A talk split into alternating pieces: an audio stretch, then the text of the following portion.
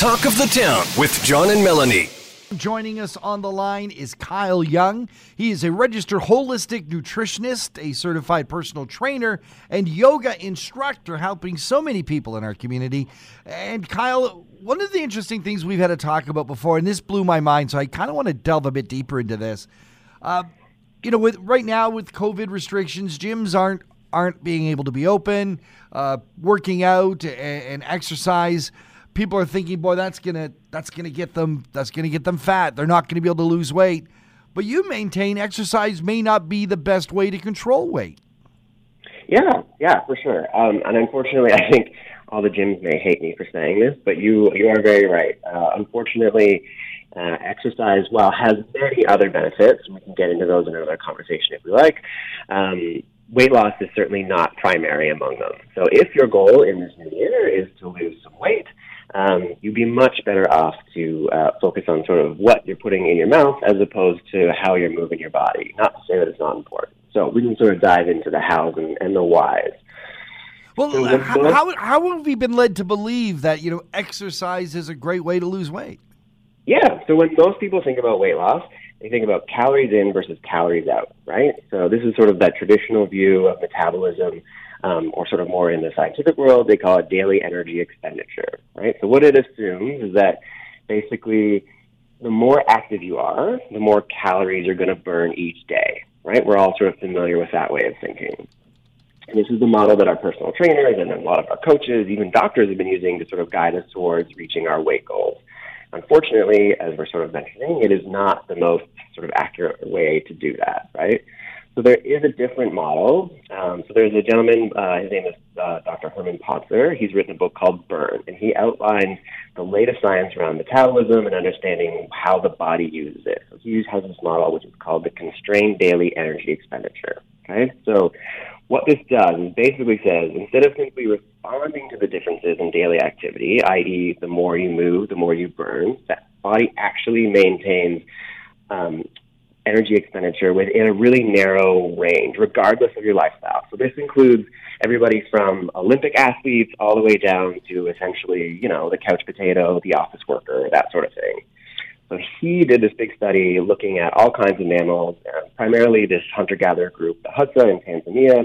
And what he found is that even though they're much more active than the average Westerner, right? So you think about in terms of steps, they're taking, you know, around 16,000 steps a day um, they still burn the same amount of calories as us in the West, which happens to be between 2,500 and 3,000 calories a day.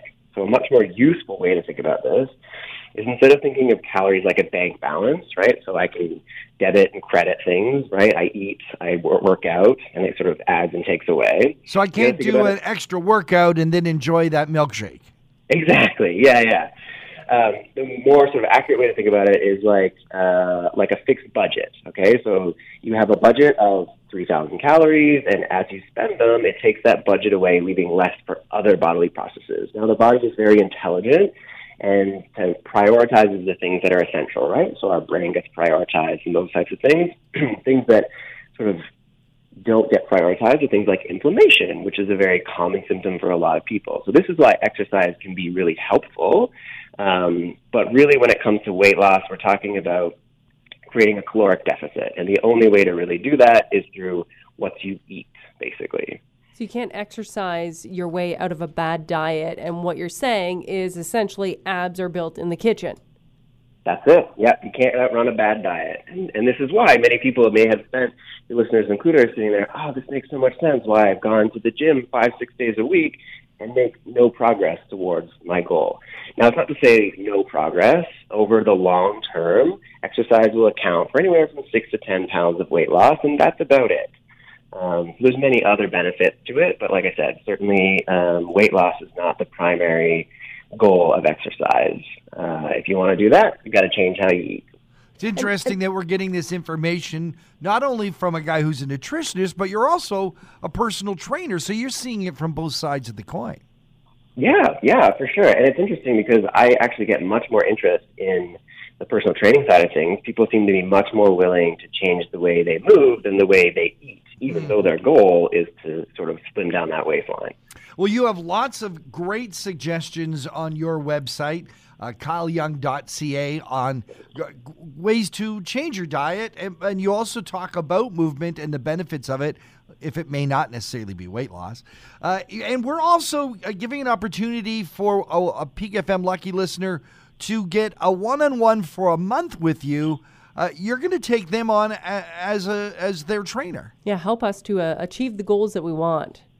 Yeah, for sure. So we're going to do a one month sort of giveaway, and what that looks like is um, obviously a one-on-one sort of initial consultation where we sort of lay out the roadmap of how we're going to get from where you are now to where you want to get to, and then during that month, I'm going to help keep people accountable um, by staying in touch on a regular basis, and uh, also provide some recipes and workouts and whatever the tools that people need to sort of get to where they want to go from where they are right now. Kyle Young, once again, thank you for joining us here on Talk of the Town. Thanks, Kyle.